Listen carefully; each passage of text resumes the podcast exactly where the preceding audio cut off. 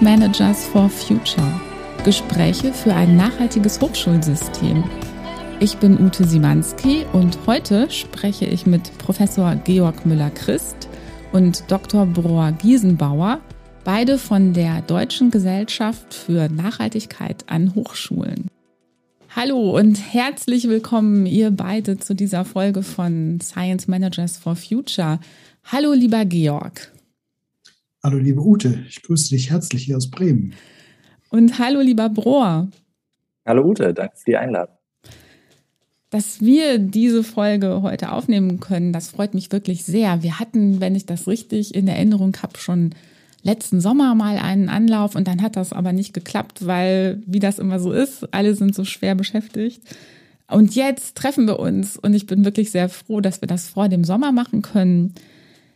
Wir kennen uns aus der DG Hoch N, aus der Deutschen Gesellschaft für Nachhaltigkeit an Hochschulen.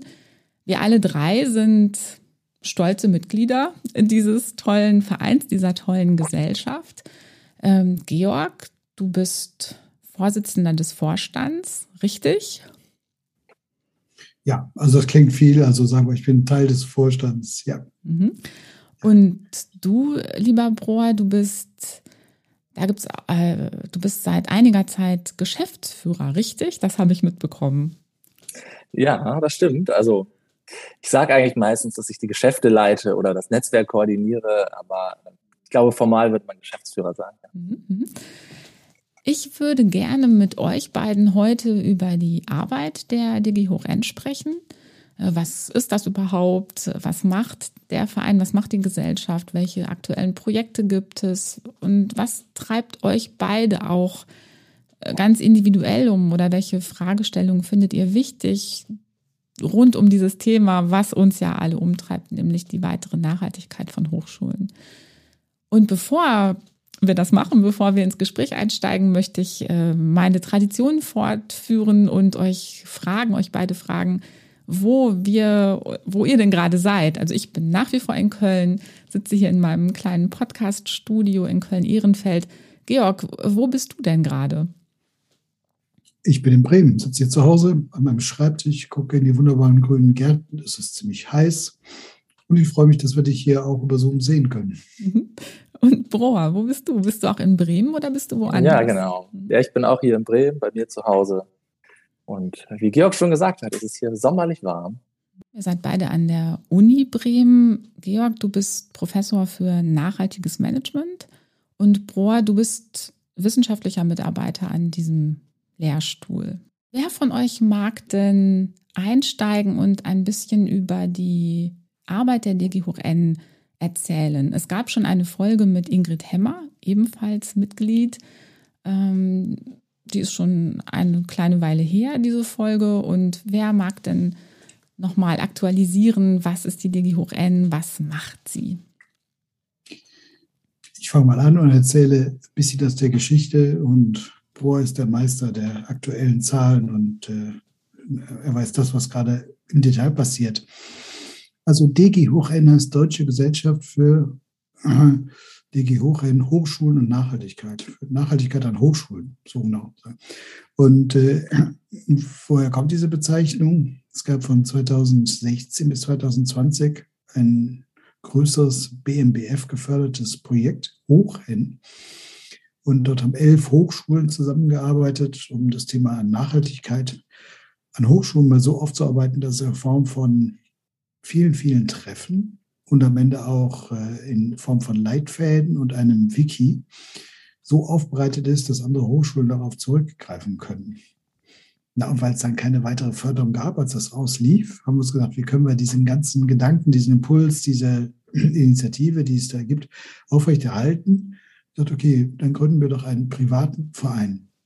Also sind jetzt aus diesem vorher sagen wir, geförderten bildungspolitischen Förderung in einen privaten Verein hinüber gewechselt mit einem ganz normalen Vorstand und, äh, und Mitgliedern und institutionellen Mitgliedern. Aber die Idee ist ähnlich geblieben.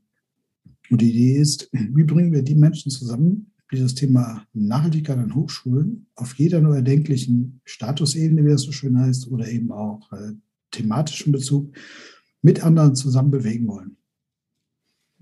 Ja. Und äh, dafür sollen, wollen wir eine Bühne schaffen. Und äh, das ist äh, erstaunlich gut gelungen. Aber das weiß Bro noch besser auch in Zahlen, wie wir das machen. Ja, genau. Das, es würde mich auch sehr interessieren, wie viele äh, Mitgliedshochschulen es denn mittlerweile gibt pro. Ähm, also uns gibt es jetzt seit ungefähr zwei Jahren. Wir haben uns ja während der Pandemie oder ich glaube noch im ersten Lockdown quasi gegründet. Ähm, wir haben jetzt mittlerweile 27 institutionelle Mitglieder, also 24 Mitgliedshochschulen und wir waren davon tatsächlich auch ein bisschen überrascht. Wir können, dass es so viele Hochschulen vor allen Dingen sind, die jetzt Mitglieder geworden sind. Wir haben eher damit gerechnet, dass es Einzelpersonen werden. Wir sind jetzt, also rein die Personen, die wirklich selber Mitglied sind, sind wir ähm, so ungefähr 110. Und ähm, aber wir sind ja sehr angetan davon, dass wir anscheinend bei den Hochschulen auf offene Ohren stoßen, was das Thema angeht und wir jetzt wirklich sehr viele Anfragen bekommen und viele sich eben dann auch entscheiden, institutionell Mitglied zu werden. Mhm. Das ist etwas, was, was ich auch einfach toll finde und zu sehen, dass das Interesse an dem Thema Nachhaltigkeit immer größer wird und dass immer mehr Menschen, die an Hochschulen sind, sich dafür interessieren und sich eben auch fragen, wie kann ich mich einbringen. Was ich ja ganz besonders toll finde an der Arbeit der DG Hoch N, ist, dass, dass ihr so stark auf Kommunikation setzt und dass ihr so stark darauf setzt, die Menschen zusammenzubringen. Und das passiert in diesen vielen spannenden, thematisch spannenden sogenannten Hubs. Mögt ihr da noch etwas drüber erzählen, wie diese Arbeit organisiert ist und was in diesen Hubs so passiert? Also bevor Bohr wahrscheinlich äh, dazu was erzählt, können wir sagen, diese Hub-Geschichte finde ich faszinierend, weil das ein echtes Corona-Geschenk ist.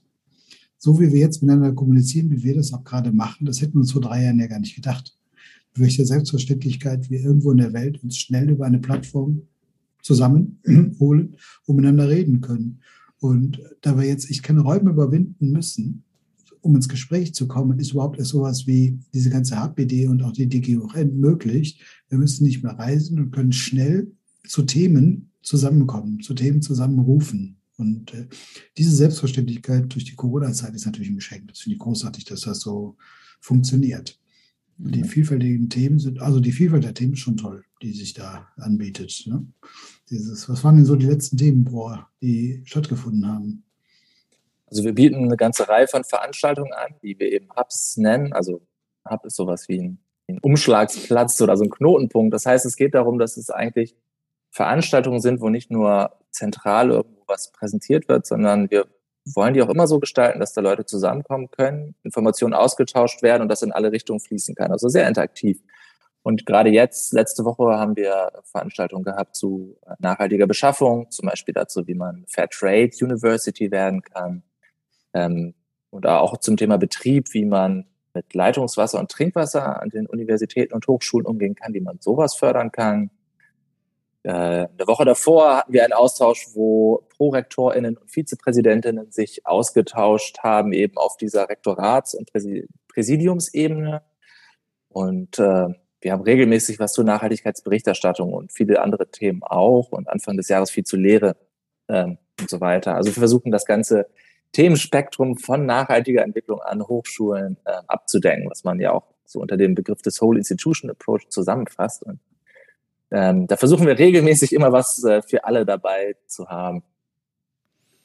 Und so wie ich die Hubs kennengelernt habe, ist es jetzt auch gar nicht wichtig, für ein bestimmtes Thema jetzt eine besondere Expertise zu haben. Äh, also ich kann rein, wenn mich ein Thema interessiert und ich dürfte zum Beispiel auch, ähm, was hast du gerade als Beispiel genannt, äh, Brohr, ähm, Beschaffung, äh, auch wenn ich jetzt nicht in der Beschaffung tätig bin als Wissenschaftsmanagerin, dann könnte ich aber trotzdem in diesen Hub reingehen, richtig? Genau, also unsere, die meisten unserer Hubs sind sehr äh, inklusiv, würde ich sagen. Ähm, wir, ich habe ja gesagt, dass wir ungefähr 110 Mitglieder im Verein sind als Einzelperson.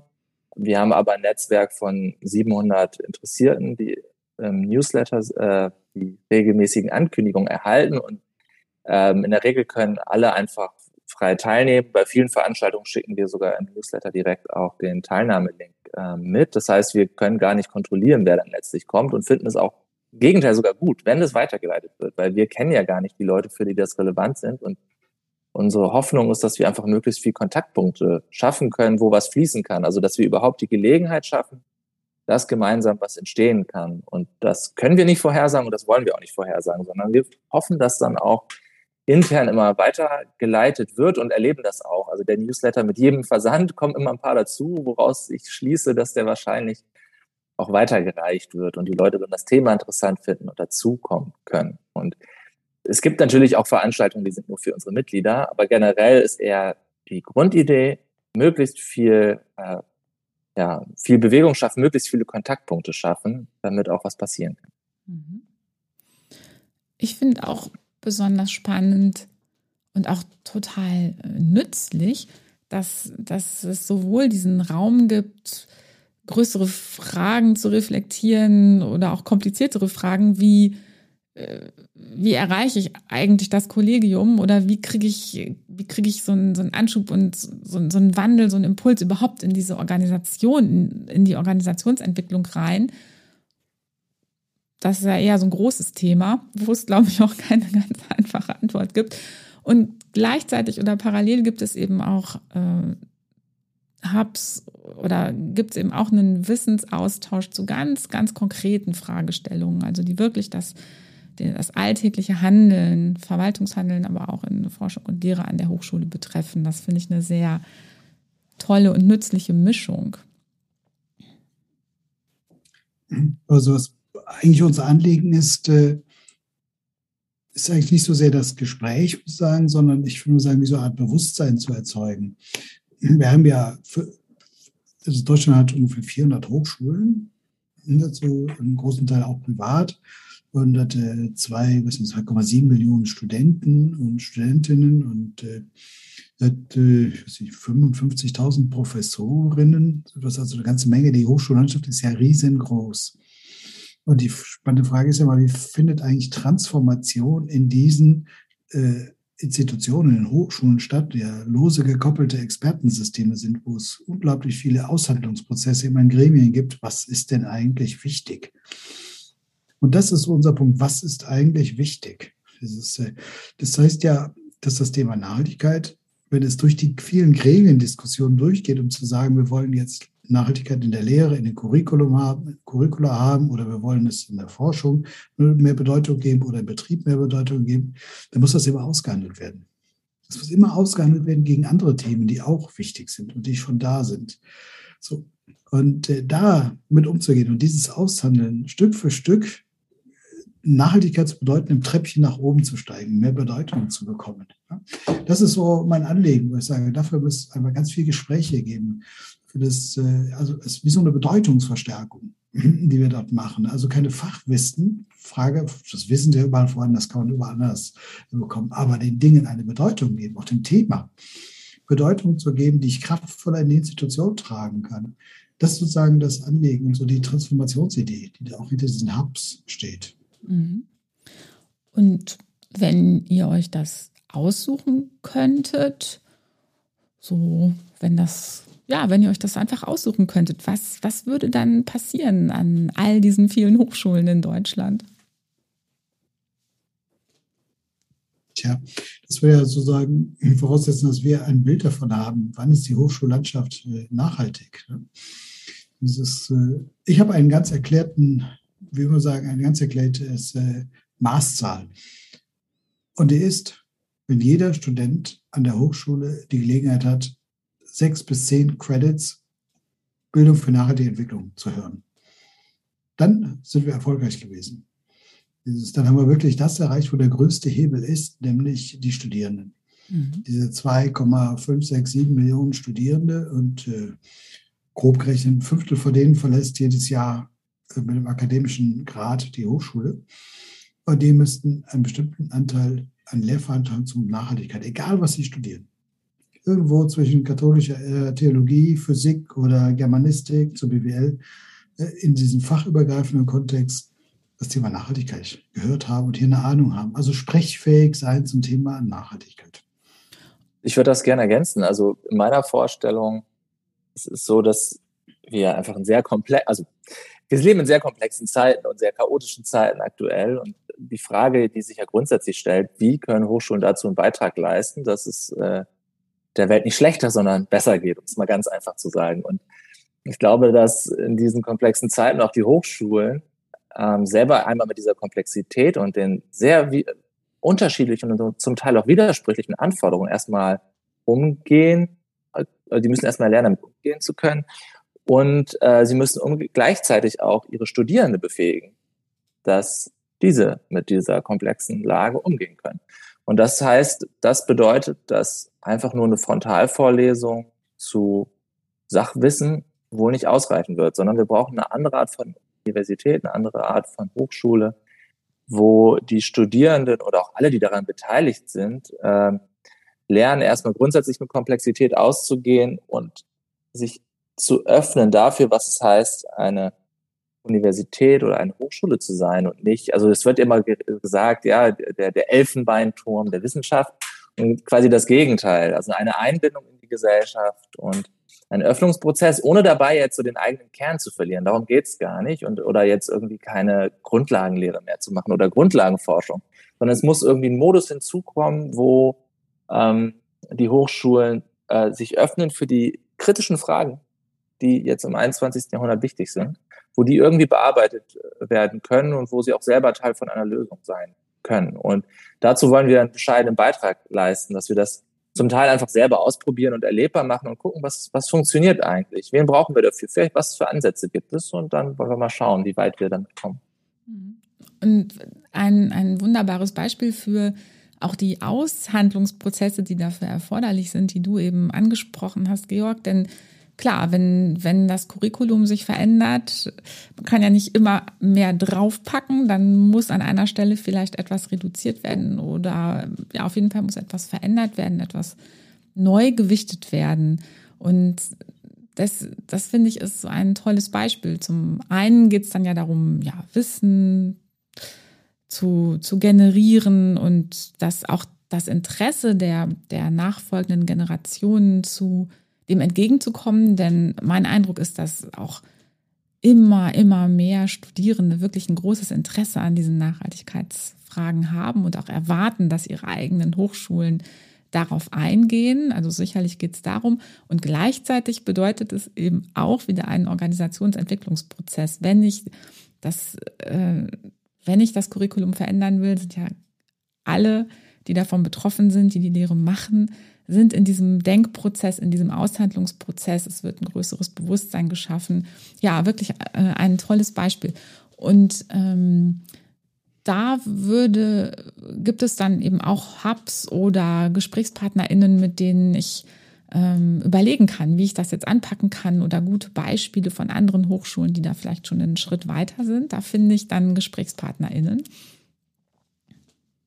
Ja, also ich finde Gesprächspartnerinnen und ich finde vielleicht auch erstaunliche Geschichten darüber, wie das gemacht wird. Ich finde ein, äh, ein Mitleiden sozusagen, was geht und was nicht geht. Und äh, ich finde viele Plädoyers, was alles geschehen müsste, damit man so vorwärts kommt. Und äh, also mein Wunsch wäre, dass wir auch vermittelt kriegen, da müssen wir auch noch dran arbeiten, dass die, alle, die, die in den Hubs dabei sind, auch eine Ahnung haben, was da passiert, nämlich diese Bedeutungsverschiebung oder die Bedeutungsaufladung von Nachhaltigkeit. Und sagen, okay, wenn immer wir in dieser vollen Hochschule, in dieser vollen Institution etwas für Nachhaltigkeit tun wollen, muss was anderes raus. So. Und das ist die ganz große Schwierigkeit, die wir haben. Denn das sind wir nicht wirklich geübt drin, in unseren Gremiensitzungen auch Dinge zu lassen. Trade-offs nennt man das. Ne? Also dieses äh, Trade, mit über Trade-offs zu reden, nämlich über das, was dann unterbleibt. Wenn wir mehr in Nachhaltigkeit investieren, in Forschung, Lehre und auch im Betrieb. Wir bezahlen immer einen Preis.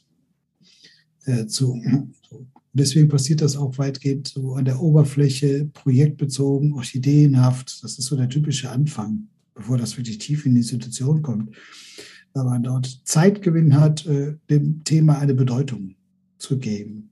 Und wirkliche Bedeutung bekommt es, wenn es Ressourcen bekommt. Also Zeit, ich, Geld und Aufmerksamkeit. Ja. Ich, ich, glaube auch, dass das, was wir als Verein vor allen Dingen anbieten können, sind zwei Sachen. Das eine ist Orientierung zu geben und das andere ist Energie zu geben. Und die Orientierung, du hast es schon ein bisschen angesprochen, Ute, ist wahrscheinlich auf zwei Ebenen. Das eine eher dieses ganz allgemeine und Bewusstseinsbildung und wo soll es irgendwann hingehen, also so eine Art Idealvorstellung, die vielleicht weiter weg ist. Und dann gleichzeitig auch Orientierung im Sinne von, was könnte ein, ein ganz einfacher nächster Schritt sein, weil auch die längste Reise geht eben nur Schritt für Schritt. Und wir versuchen sozusagen von beiden Enden ähm, diesen, diesen Prozess und diese Orientierung anzugehen. Und gleichzeitig auch, Georg hat das Mitleiden schon erwähnt. Also auch sowas kann einem tatsächlich, oder das erleben wir viel, dass die Menschen, die dann manchmal auch gar nicht eine Lösung unbedingt finden, aber erleichtert sind, okay, es liegt gar nicht an mir. Es geht uns allen so.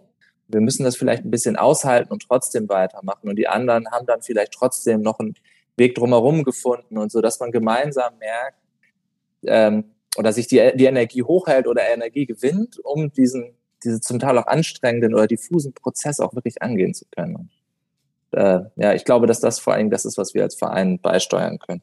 Mhm. Mm, ich freue mich ja auch ganz besonders über äh, diesen Hub, von dem ihr vorhin schon berichtet habt, der sich an die Ebene der Hochschulleitung richtet. Mm, klar, Organisationsentwicklung kann von vielen Stellen aus angeschoben werden und das ist auch sicherlich von Organisation zu Organisation unterschiedlich, äh, je nachdem, wo, wo auch informelle Kräfte stark sind. Und gleichzeitig meine ich doch, dass eine Organisation Leitung, also in unserem System, in dem wir uns begeben, die Hochschulleitung, eine ganz entscheidende Rolle spielen. Ähm, wie seht ihr das und wie ist eure Erfahrung, was so Offenheit für das Thema Nachhaltigkeit angeht, gerade in Hochschulleitungen und auch die Bereitschaft die Nachhaltigkeit wirklich in die Organisationsentwicklung einfließen zu lassen? Die Hochschulleitung ist ja der Ort, wo Themen Bedeutung gegeben wird, wo so die Agenden gesetzt werden, was wichtig ist und äh, was damit auch weniger wichtig wird. Und daher hat die Hochschulleitung eine enorme Bedeutung. Meiner Ansicht nach äh, ringen die auch um ein Narrativ. Die ringen um eine gute verständige Erzählung, warum jetzt Nachhaltigkeit wichtig ist, warum Zeit, Geld und Aufmerksamkeit in dieses Thema geht und damit bei begrenzten Töpfen aus anderen äh, Themen und Töpfen genommen werden muss. Und das habe ich den Eindruck, das fällt ihnen sehr schwer, weil nämlich alle anderen Themen an Hochschulen auch wichtige und gute Themen sind. Und ich sage mal so schalkhaft, das ist ja eine Institution voller intelligenter Menschen und alle, alle können super begründen, warum ihr Thema unglaublich wichtig ist. Und damit habe ich lauter wichtige Themen, die nebeneinander stehen. Und in, in solchen Debatten gewinnen systemisch gesehen immer die älteren Themen, die schon länger da sind. Mhm.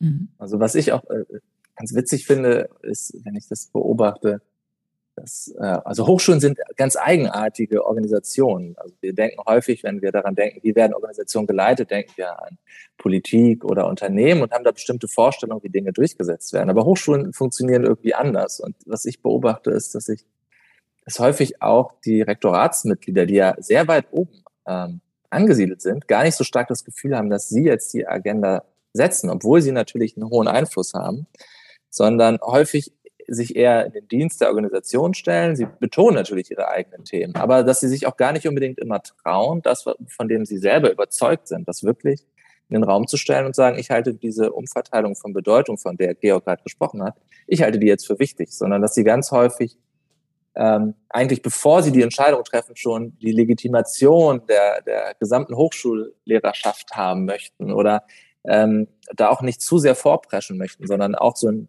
gewissen partizipativen oder demokratischen Grundgedanken haben, selbst, also, oder die Idee haben, das muss irgendwie mitgetragen werden und dadurch da, gemessen an der, an der Höhe ihrer Position, finde ich manchmal erstaunlich zurückhaltend sind. Das finde ich interessant zu beobachten, dass das auf jeden Fall nochmal anders ist als bei anderen Organisationsformen.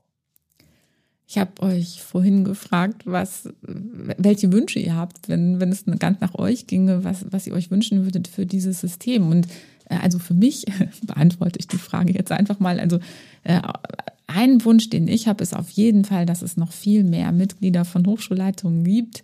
es gibt ja schon viele und es werden mehr und dass es noch viel mehr werden, die dieses Thema setzen und mh, mm, die sich eben auch dieser Rolle, die du gerade beschrieben hast, Boah, und die du auch beschrieben hast, eben Georg, sehr bewusst sind. Äh, und wenn, ja, auch deswegen mache ich diesen Podcast. Also für mich sind alle Mitglieder von Hochschulleitungen auch ganz, ganz wichtige Science Managers. Und ähm, ja, da setze ich auch große Hoffnungen auf die DG Hoch N, dass, ähm, dass sie auch dafür sorgt, dass, dass innerhalb dieser, dieser Community, sage ich jetzt mal, von Hochschulleitungen, dass das Thema dadurch auch noch mehr Sichtbarkeit bekommt und dass es sich eben auch herumspricht, wenn es ein Forum gibt für Hochschulleitungen, wo die sich treffen können und wo die sich austauschen können, dass das auch, ja, also idealerweise würde das ja einen kleinen Sog ausüben und alle, alle möchten gerne mitmachen und möchten eben dieses Thema auch für ihre Hochschule weiterentwickeln. Also was mich äh, dazu fasziniert, ist, dass in der DNA von Hochschulen ja die Freiheit von Forschung und Lehre eingebaut ist, diese Autonomie. Das könnte ich ja sagen, damit muss man gar nichts ändern. Jeder hat ja die Handlungsspielräume, das Thema Nachhaltigkeit aufzunehmen. Ich muss ja nicht fragen, worüber ich in meiner Thematik forsche oder in meiner Thematik lehre. Diese Freiheit ist ja da. Aber sie ist eben in einer vollen Welt da. Da gibt es viele Möglichkeiten, in der ich meine Themen wählen und ausfüllen kann. Und da sind Hochschulen dann auch wieder angewiesen auf die äh, gesellschaftliche Debatte wir merken ja jetzt, dass jetzt plötzlich das Klimathema kommt. Es kommt durch ganz viele Türen, Kanäle in die, in die Hochschulen hinein. Weil es draußen wichtig ist, wird es auch drinnen wichtig, so zu auszudrücken. Und warum? Weil ja Hochschullehrer und Hochschullehrerinnen die Freiheit haben zu wählen. Wenn sie plötzlich feststellen, ah, plötzlich ist das in der Gesellschaft ein Thema und ich kann damit einen Unterschied machen, dann nehmen sie das auch mit hinein in ihre Veranstaltungen oder in ihre Forschungsfelder. Also eigentlich könnten wir handeln, wenn es noch mehr Bedeutung hat. Und äh, je mehr Krisen jetzt kommen, je deutlicher das wird, umso mehr wird auch genau die Freiheit dafür genutzt. Aber es ist immer reaktiv, es ist sozusagen immer hinterhergehend. Ne? Hinter dem wir brauchen erst die gesellschaftliche Bedeutungszuweisung und dann reagieren die Hochschulen. Da ist das ein bisschen paradox zu dem, was Hochschulen eigentlich noch leisten könnten, nämlich äh, Gesellschaft vorauszudenken. Ja, was, was auch ein, ein, auf jeden Fall ein großer Wunsch äh, von mir, ich äh, glaube, genau von uns allen ist, dass Hochschulen auch wirklich äh, Role Models sein können für gesellschaftliche Entwicklung und Veränderung in diese Richtung. Und mh, mm, wir haben eben schon das Thema der, der Lehre angesprochen, dass es sehr wichtig wäre und auch ja, vielleicht zeitgemäß dass Nachhaltigkeit einen größeren äh, Stellenwert da bekommt und dass es auch mit ganz konkreten Anzahlen und, und Budgets von Credits hinterlegt ist. Ähm, was ist, was ist euer Blick auf das Thema Forschung und äh, inwiefern gibt es da vielleicht auch äh, Hubs oder inwiefern wird das Thema Forschung, Technologie, Technologieanwendung, Forschung zu Technologien, die die vielleicht nicht unbedingt äh, besonders umweltverträglich oder nachhaltig sind. Ähm, Gibt es da auch ein Diskussionsforum zu diesem Themenspektrum? Also bei uns so fokussiert eigentlich nicht und ich glaube auch begründet nicht, denn also Georg hat schon gesagt, das Thema des Klimas ist mittlerweile, glaube ich, in der Mitte der Gesellschaft angekommen und man sieht jetzt auch an den Förderlinien in Europa und auch in Deutschland, dass eigentlich jetzt sehr, sehr viele Fachthemen auch mit dem Thema Nachhaltigkeit verknüpft werden. Also nehmen wir zum Beispiel Digitalisierung. Die ersten Jahre ging es eher darum, ähm, worum geht es da überhaupt. Aber aktuell geht es eigentlich, glaube ich, in sehr vielen Förderlinien darum, Digitalisierung irgendwie mit dem Thema Nachhaltigkeit zu verknüpfen. Und ich habe den Eindruck, dass das auch zunehmend kommt. Also diese technische Debatte, auch ähm, zum Beispiel Ressourceneffizienzfragen und diese technischen Lösungen, ich glaube, das liegt da in den Fachbereichen schon vielerorts auf der Hand und da kommen wir auch nicht so leicht äh, ran. Also ich glaube, da müssen wir die Fachbereiche oder die Disziplinen sich selber dafür entscheiden, dass sie diesem Thema Bedeutung geben wollen. Ähm, und bei aller Wichtigkeit von solchen Speziallösungen ist aber das Entscheidende ja auch, dass die Haltung dahinter eine ist, die mehr, mit mehr Komplexität umgehen äh, oder die es, die es zulässt, mit mehr Komplexität umzugehen. Und das ist dann schon eine Frage des Kulturwandels. Und diese Fragen sind dann eher die, die bei uns im Vordergrund stehen. Und wenn es um Forschung geht, dann auch eher die sind, wo wir mit unterstützen. Mhm.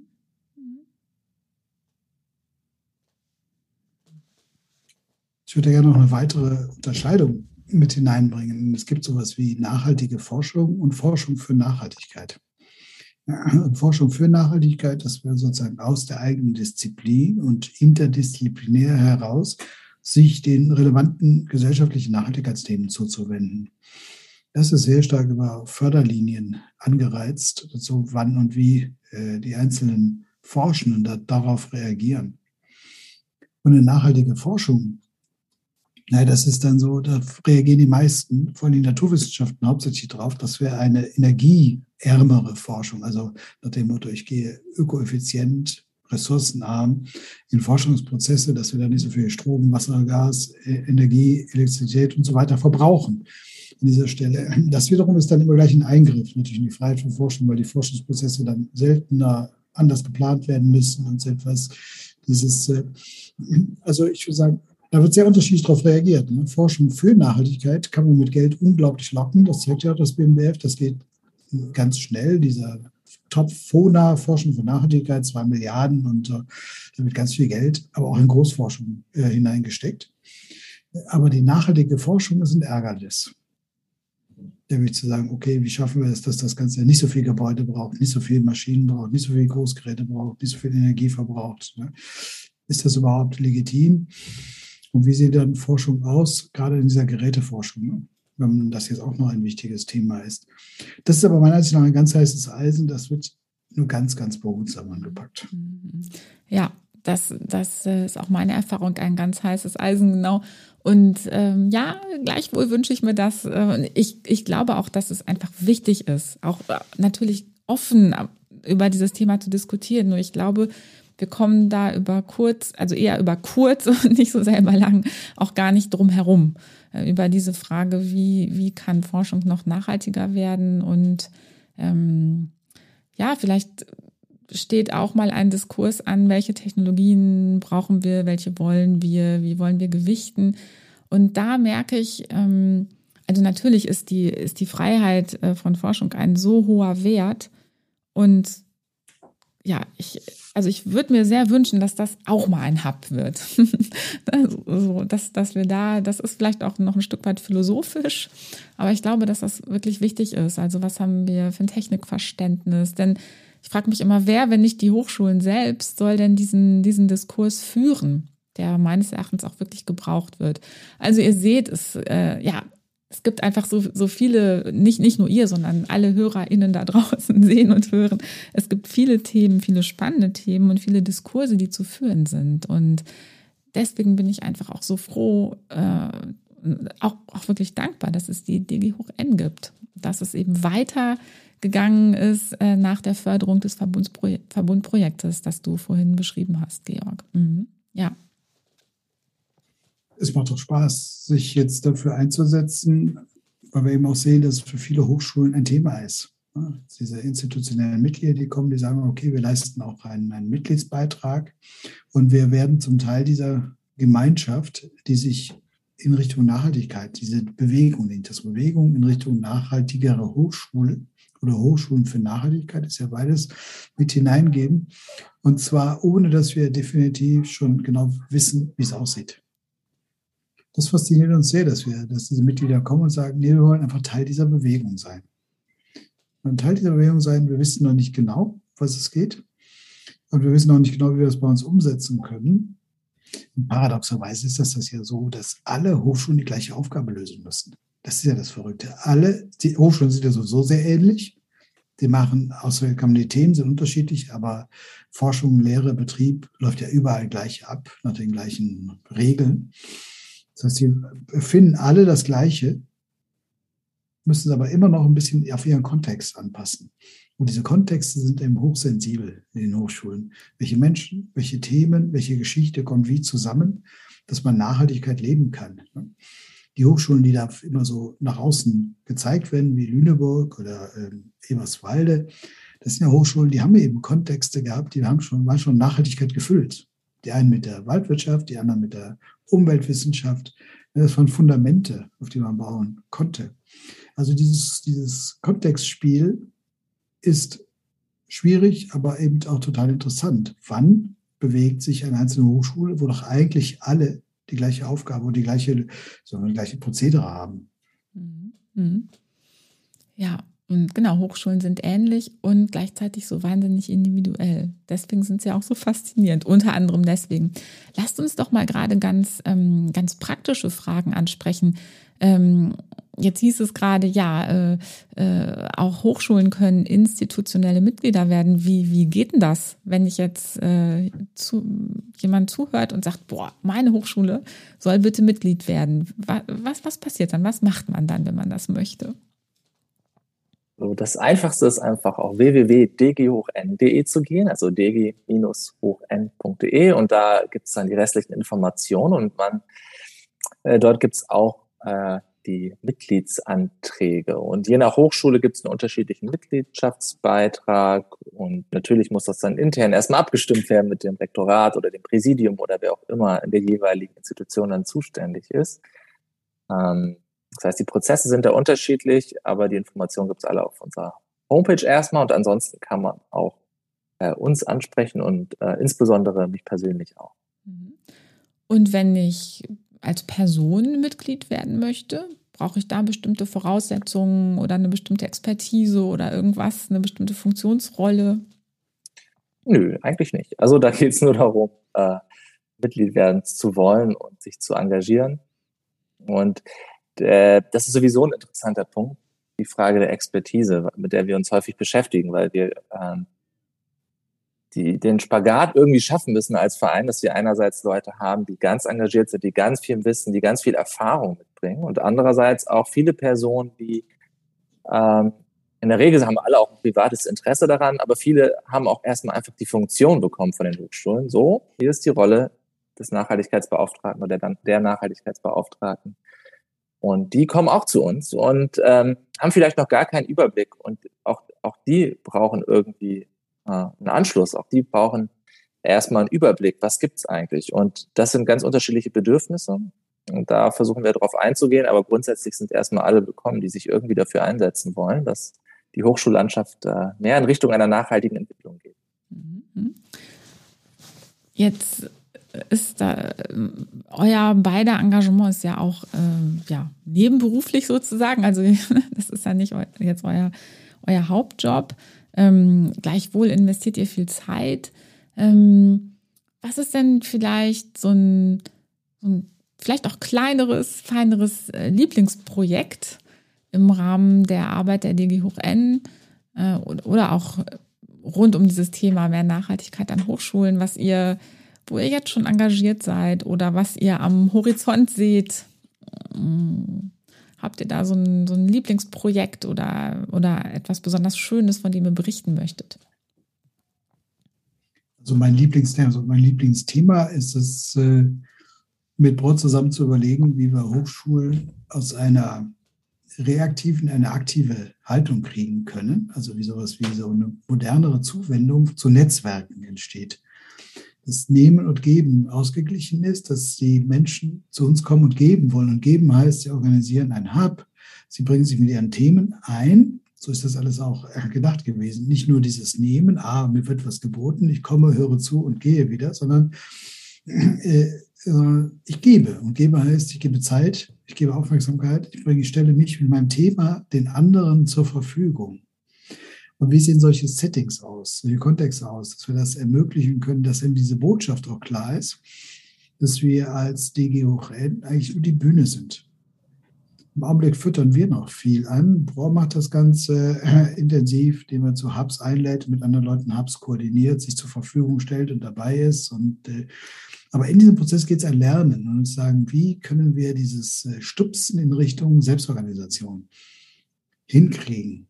Es ist, äh, das ist eigentlich mein Lieblingsprojekt und das finde ich das äh, total Spannende, das mit zu beobachten, äh, wo das Ganze gelingt und ja, was so die Parameter sind, mit denen wir solche Kontexte erzeugen können, dass das irgendwie klar ist, jeder muss selbst ran. Bei mir ist ein Thema, was mir immer Spaß macht, ist erstmal generell die Organisation von solchen Hubs und die so zu, durchzuführen, dass man am Ende von so anderthalb Stunden nicht geplättet rausgeht, sondern eher mit mehr äh, Kraft und mehr Ideen rausgeht und so ein bisschen inspiriert auch ist. Und das geht, die Themen sind ganz unterschiedlich, aber immer diesen Fokus drauf zu legen. Wie kriegt man es auch hin, dass man hinterher äh, ganz konkret was mitnimmt und auch positives Grundgefühl dazu hat. Und ähm, das ist erstmal das, was mich grundsätzlich interessiert. Und zwei Dinge, die sich aber jetzt viel auch durch andere Personen entwickelt haben, die ich sehr spannend finde, ist einerseits der Austausch mit Wissenschaftsministerien und andererseits auch zunehmend so dieses Hoch-N-Wiki auszubauen. Das heißt, so ein bisschen ähm, mit den Wissenschaftsministerien nochmal in einen anderen Kreis reinzugehen und zu schauen, was brauchen die, wie ist da die Eigenlogik. Also ich habe mich in den letzten Jahren sehr viel mit Hochschulen und deren Eigenlogik beschäftigt, aber die Wissenschaftsministerien haben immer nochmal natürlich eine ganz eigene Art, wie sie organisiert sind, wie die Kommunikationsabläufe sind und wie den Dingen Bedeutung gegeben wird.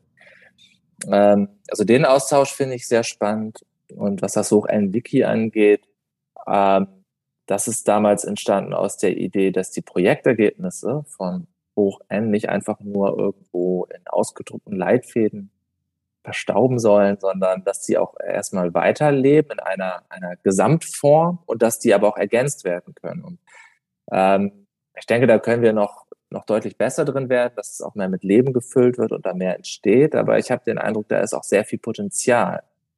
Und bei beiden Dingen zeichnet sich was ab, was ich ganz äh, ebenfalls auch sehr spannend finde, dass die DG hoch N, glaube ich, zunehmend auch als eine Art Instanz oder eine wichtige, äh, ein wichtiger Stakeholder oder eine wichtige Institution einfach angesehen wird in dieser Hochschullandschaft zum Thema Nachhaltigkeit. Da sehe ich auch nochmal einen Unterschied zum Forschungsprojekt Hoch N vorher. Da hatte ich den Eindruck, dass wir einfach bei Hoch N als Forschungs Verbund der Eindruck war, okay, wir sind, wir, wir, wir forschen, wir sind sowieso eine geschlossene Gruppe und dass wir liefern und dass da so, so auf einer Oberfläche ein Austausch ist. Aber jetzt, wo wir ein Verein sind, habe ich ursprünglich erst das Gefühl gehabt, okay, jetzt sind wir kleiner und verlieren an Bedeutung. Ich habe aber den Eindruck, wir sind jetzt eher in unserer Bedeutung für die Gesamt, äh, das gesamte Hochschulsystem haben wir eher Bedeutung gewonnen. Dass wir jetzt eher wahrgenommen werden als eine unabhängige Institution, die wir ja auch sind und die äh, einerseits viel Erfahrungswissen hat, andererseits eben aber auch gut zu diesen Themen vernetzen kann und dass wir zunehmend, ob sei es jetzt bei den Wissenschaftsministerien oder über das Wiki oder wie auch immer, angefragt werden, was, was gibt es eigentlich schon, äh, wie, welche, was, hat sich bewährt, was könnte ein guter nächster Schritt sein, was ist eigentlich die Grundproblematik, warum kommen wir nicht voran? Und äh, das freut mich sehr, dass wir so wahrgenommen werden, weil ich glaube, dass wir da auch durchaus einen, äh, ja, einen wertvollen Beitrag leisten können. Ja, äh, klasse, Breu, wie gut, dass du das Wiki angesprochen hast. Ähm, ich bin jetzt gerade gar nicht sicher, ob man das nur nutzen kann, wenn man Mitglied ist. Ähm, wenn es so wäre, wäre allein das schon ein super Grund, unbedingt sich diesem Netzwerk anzuschließen, äh, der Digi Hoch N anzuschließen und wirklich mitzumachen, denn das, das Wiki ist ja wirklich ein totaler Schatz. Also einfach super klasse. Und ich dachte eben, dass, ähm, dass ich mir das so, auch so richtig gut vorstellen kann und dass ähm, das mit diesem, mit dieser anderen Bedeutung, die, die, die man bekommt, egal ob groß oder klein, wenn man mm, diesen Weg von, von, von Forschungsprojekt hin zu einem, ja, zu einem Akteur macht, der transformativ sein will und der sich, der dieses Commitment hat. Das kann ich mir total gut vorstellen. Und ich glaube auch, dass es diesen, diesen Akteur einfach dringend braucht und dass das auch gefehlt hat und dass die Digi hoch N auch deswegen äh, so toll und so wirkungsvoll ist und auch noch werden wird, weil es einfach diesen Akteur bis dahin nicht so gab. Ja, vielen Dank, lieber Georg und lieber Brohr. Das, das ist irgendwie immer so in diesem Podcast, dass die Zeit einfach so schnell vergeht. Ähm, ich, wir haben auch schon über eure Wünsche gesprochen und gleichwohl möchte ich zum Abschluss unseres Gesprächs nochmal die Frage an euch stellen, wenn es etwas gäbe, was ihr euch wünschen würdet äh, von denen da draußen, die zuhören. Was wäre das? Also ich wünsche mir, dass noch viel mehr Menschen den Mut haben, sich mit ihren äh, Themen, Nachhaltigkeitsthemen, mit ihrem Nichtwissen und mit ihren äh, Bedürfnissen, mit ihren Fragen zeigen, sich in unseren Hubs zeigen, sich zur Verfügung stellen und das mit anderen äh, an der Stelle diskutieren. Denn meiner Ansicht nach kommt das Neue nicht dadurch in die Welt, dass Einzelne es anderen erzählen, sondern dass wir ganz spannende Dialoge haben und in den Dialogen dieses plötzliche Erkennen da ist. Dafür braucht es diese Energie, dieses Fragen der Energie, die die Menschen mitbringen und sagen, wow, das Thema ist ziemlich kompliziert. Und äh, wie können wir dem mehr Bedeutung geben? Und dafür wollen wir Bühne sein. Dafür sind wir katalytisches Element und wir freuen uns, wenn sich noch mehr mit diesem, mit diesen Fragen und diesem Nichtwissen zeigen. Ich kann mich da nur anschließen und bei der Frage, was ist eigentlich so ein Netzwerk? Weil das kann das sein, ähm, würde ich nochmal sagen, man kann ein Netzwerk ganz unterschiedlich begreifen. Das kann sowas sein wie eine Herde oder so ein Verband, also irgendwas, wo, wo man so gemeinsam durch die Landschaft zieht. Es kann auch sowas sein wie ein Marktplatz. Ähm, das ist auch alles wertvoll, aber ähm, das, wo wir unsere Vision eher ist, wie es sein kann, ist vielleicht erstmal als Vorstufe so eine Art Lagerfeuer, wo man zusammensitzt und äh, sich gegen, gegenseitig das Leben bereichert. Und vielmehr noch sowas ähnliches wie eine, eine Jazz-Session ist meine Metapher immer dafür. Also alle bringen was mit und alle sind vorbereitet, haben, bringen irgendwas mit. Es können auch Fragen sein, die man mitbringt. Ähm, werfen was in den Raum und da entsteht was Gemeinsames. Aus diesen ganzen unterschiedlichen Perspektiven äh, mit all der Vorerfahrung steht, entsteht in dieser Jazz-Session dann jedes Mal was Neues und man kann das nicht genau vorhersagen. Aber ähm, es kommt was Neues in die Welt, dadurch, dass wir alle zusammenkommen. Lieber Georg und lieber Brohr, ich danke euch sehr für dieses inspirierende und spannende Gespräch. Vielen, vielen Dank. Liebe Ute, vielen Dank, dass du uns ins Gespräch gebracht hast. Uns und die DG Hochend. Vielen Dank.